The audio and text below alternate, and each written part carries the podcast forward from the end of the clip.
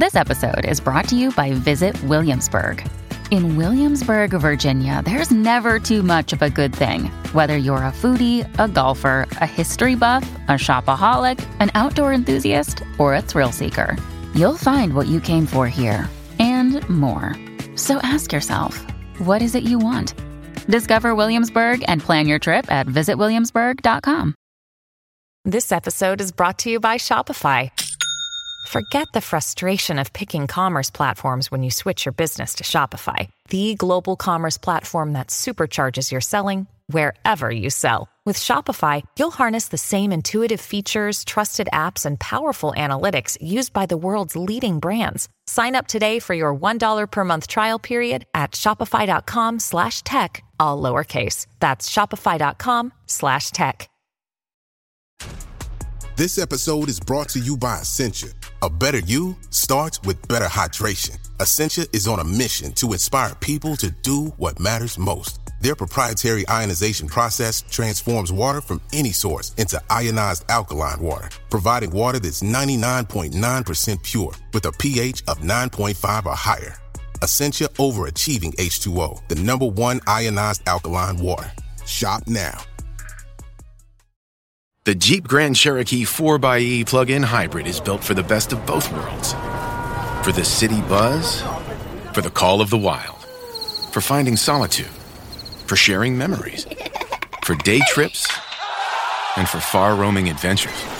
Because with gas and electric capability, the Jeep Grand Cherokee 4xE inspires you to explore more, to explore it all. Tap the banner to learn more. Jeep is a registered trademark of FCA US LLC you know, when, when a student came to tell me about this, uh, he was incredibly excited that he could tie uh, this this new fibre we'd produced in, in a knot uh, and not change any of its electrical characterization. So, of course, I got as equally excited as he was. And uh, uh, but when he left the office, I had to really think about what we were going to do with something like this.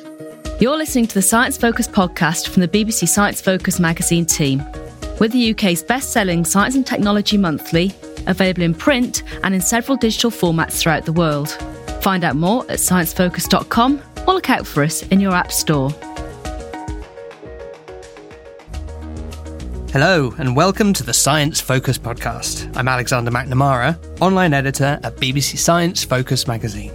Materials scientist Gordon Wallace is the director of ARC Centre of Excellence for Electromaterials Science at the University of Wollongong, New South Wales, Australia. He is developing the Sutrode, a medical device made from graphene that combines the electrical properties of an electrode with the mechanical properties of a suture. The device is wrapped around damaged or malfunctioning nerve bundles and used to stimulate them and return their regular function. Though still in its early stages, the technology may one day be used to treat epilepsy, schizophrenia, and in the production of next generation prosthetics. He speaks to BBC Science Focus commissioning editor Jason Goodyer. But remember, if you like what you hear, then please rate and review the episode wherever you listen to your podcasts. The more we get, the easier it will be for others to find our podcast. You researched something called electroceuticals, um, and I guess this is something that a lot of people won't have heard of before. Can you just give me a brief overview of what exactly this is? Yeah, so obviously the name's derived as an alternative to pharmaceuticals. Uh, so electroceuticals is the use of electrical stimulation uh, to treat disease. Uh, and it's it will be used in, in, by targeting particular nerves going into particular organs uh, to treat specific diseases. Um, well, the, the, challenge to date has been to be able to, to actually get uh, communication tools with enough re- resolution or fidelity to target those specific nerves. Okay, so what actually goes on w- within the, this? Uh, so it's implanted into the body, I, I assume. Uh, yeah, look, at the moment, all we've done so far is demonstrate uh, with our collaborator at University of Texas Dallas that that he can actually tie these electrodes uh, around these very small uh, nerve bundles going into organs and into the spleen in his case. Uh, and and that's why we call it the the, the because it has uh, these properties that basically the mechanical properties of a suture, uh, and yet all of the properties uh, of an electrode, and, and importantly, an electrode that's compatible, you know, with a, a, a living pulsating system. Okay, so what's exactly going on in in in the, this nerve bundle when it gets uh, stimulated by by the sutrode? Yeah, so the, we're really just learning about that at the moment. Oh. Uh, what we've been able to show is that we can uh, record. Uh, with incredible sensitivity, uh, the the electrical impulses that are actually generated uh, by this nerve bundle, and and so we're figuring out uh, what those different uh, electrical impulses do to the organ uh, and what biological uh, responses can be regulated uh, by those impulses, and, and then by superimposing on top of that uh, external electrical impulses that could regulate uh, that behavior. Okay, so what are the what would the this kind of advantages of this sort of uh, treatment be over regular medicine, say injections or, or tablets and pills? Uh, I, I, think the the ability to target the disease more specifically uh, the, the, the ability to deliver uh, the stimulation, uh, you know, w- when it's needed to treat those diseases.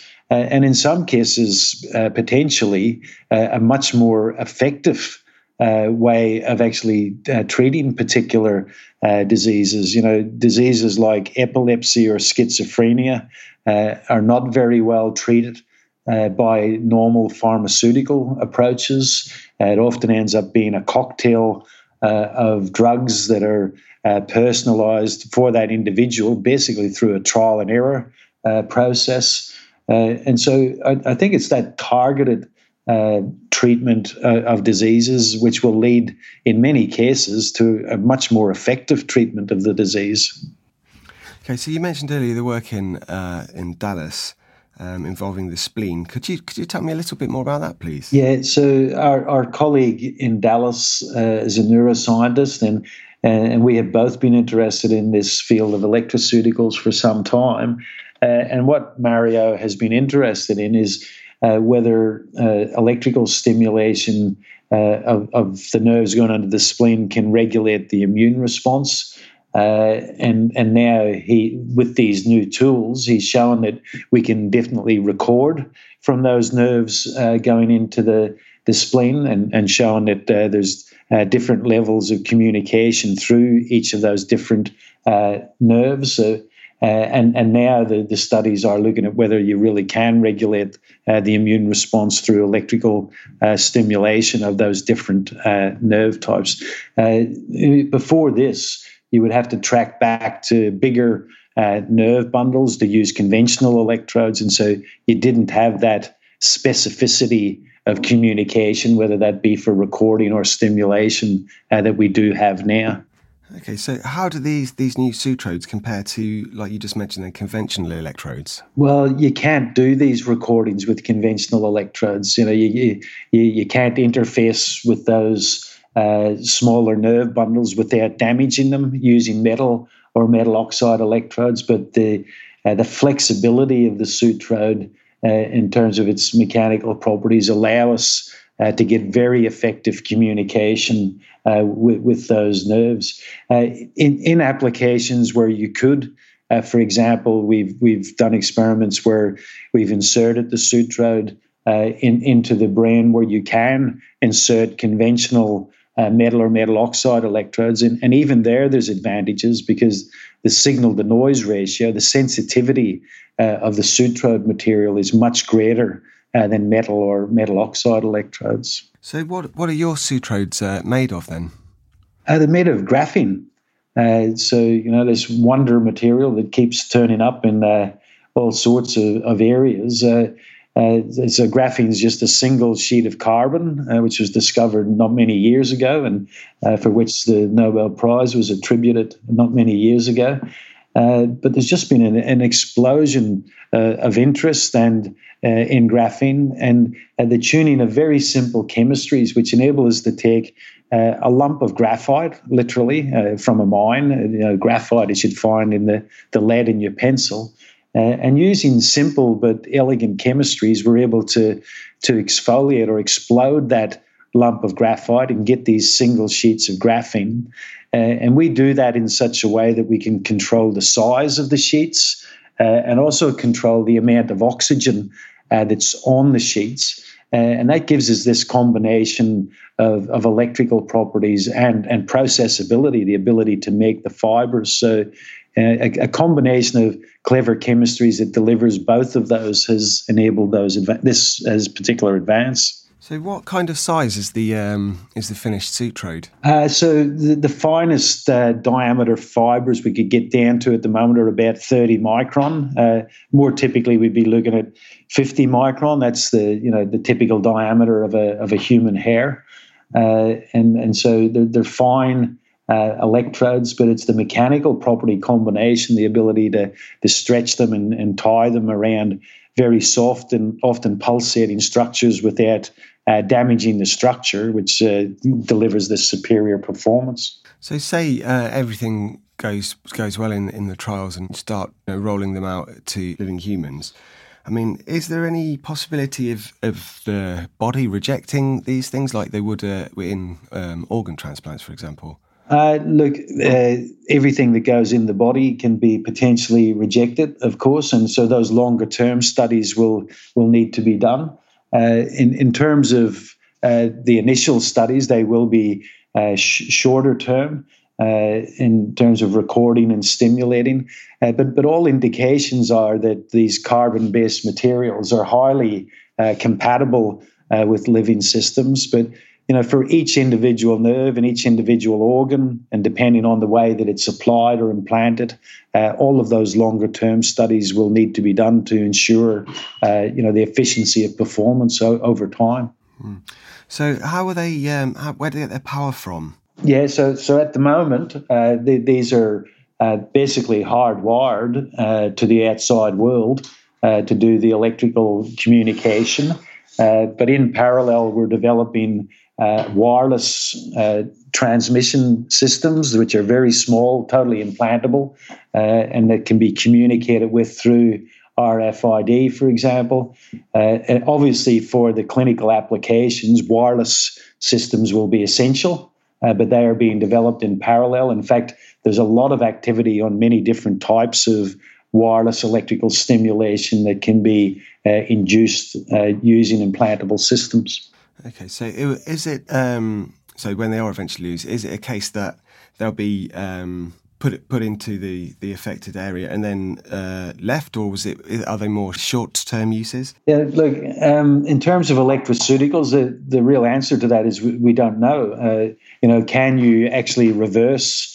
Uh, the, the uh, you know the, the disease by electrical stimulation for a certain period, and then not need to stimulate any further. These are all uh, studies that, that need to be done.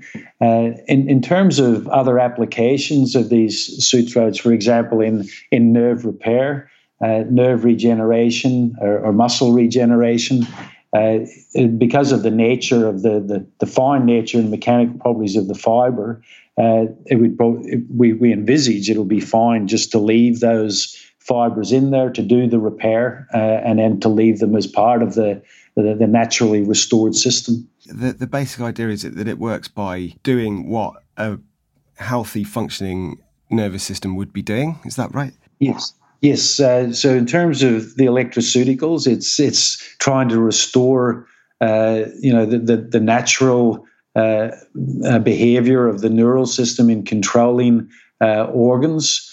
Uh, and in terms of nerve or muscle regeneration, it's facilitating uh, the natural regeneration process by basically uh, providing a conduit which lays down tram tracks, you know, for the restoration or regrowth of nerves to reconnect, uh, or the or the alignment and regrowth of muscles to restore muscle fiber. Okay, so what sort of um, conditions or, or diseases are you, are you really looking at this as great potential for? Uh, at, at the moment, uh, our studies are focused on the use for nerve and muscle regeneration in the regeneration studies.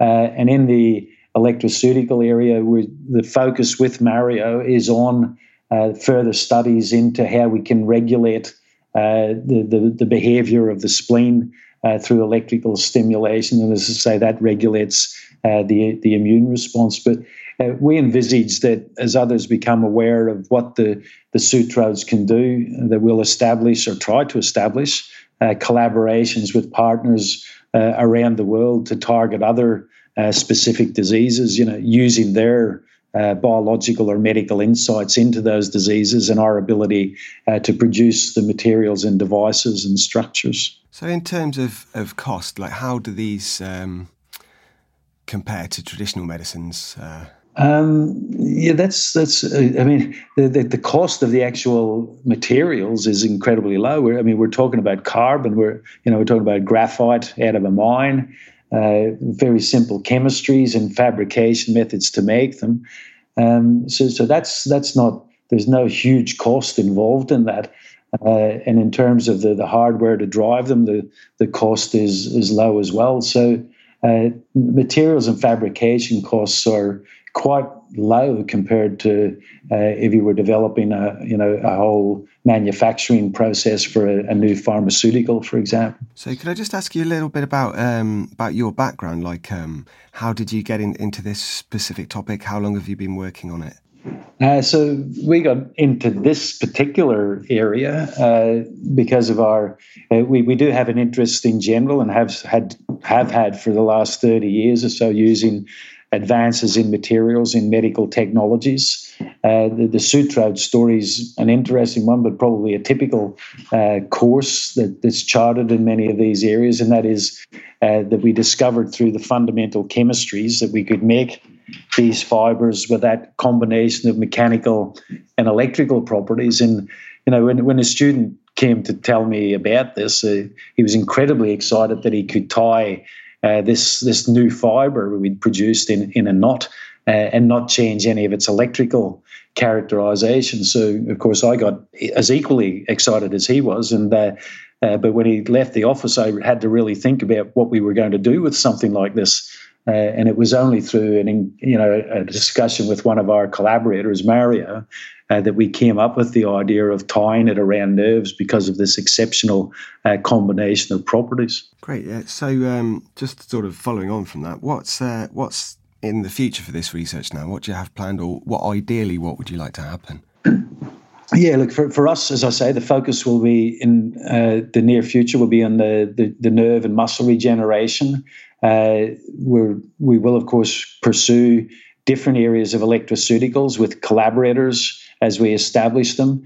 Uh, the the other area that we will use these uh, materials in, given their effective ability to communicate uh, with with nerves and muscles, is is to use these materials as a uh, basically as an interface to neurally driven as an interface for neurally driven uh, prosthetics like a like a prosthetic hand for example uh, that can be uh, neurally driven, and that's another project that's ongoing uh, within our Centre of Excellence. Oh, that's interesting. How, how, do you mean by neurally driven? Uh, so the, basically, the, the nerve, the nervous system will communicate directly and send electronic signals to this prosthetic hand uh, to drive it. And by incorporating sensing technologies into the hand, provide sensation back to the back to the user. So um, essentially, I'll be at, say, if I need a prosthetic hand or something, I'd be able to control that or learn how to control that just with, in the same way that I control my that my own hand that I was born with. Yes, yes, exactly. Now that that requires a, a high fidelity uh, neural interface to the prosthetic. Uh, and we believe in the form of the sutrode that that's exactly what we've got, and that's something we'll be pursuing. Besides the the exciting technical breakthrough or a combination of breakthroughs, I, I think, as I've emphasised, hopefully that uh, all, all, of this happens uh, through you know fairly extensive and well established collaborative uh, networks that we have in place uh, that really encompass things like the right from the sourcing of the graphite from the mine uh, through to the applications with clinical collaborators uh, in in a number of areas and and, and all of that science in between. Uh, so it's quite an extensive pipeline that's required to take fundamental discoveries in that material science, like what we discovered about the graphene, through to an application like this in in short periods of time, and then and then in the next short period of time to establish, you know, those global networks who can really make the most of that discovery. That was Gordon Wallace talking about the design, development, and potential future applications of the Sutrode. If you're looking to implant a little more science in your life, the latest issue of BBC Science Focus is packed full of features, news, and interviews to help you make sense of the world around you. In the August 2019 issue, we look at the possibility of stopping mass extinction, investigate what alien life could look like, and discover how cutting carbs could be good for your brain. Thank you for listening to the Science Focus podcast from the BBC Science Focus magazine team. We're the UK's best selling science and technology monthly, available in print and in several digital formats throughout the world. Find out more at sciencefocus.com or look out for us in your App Store.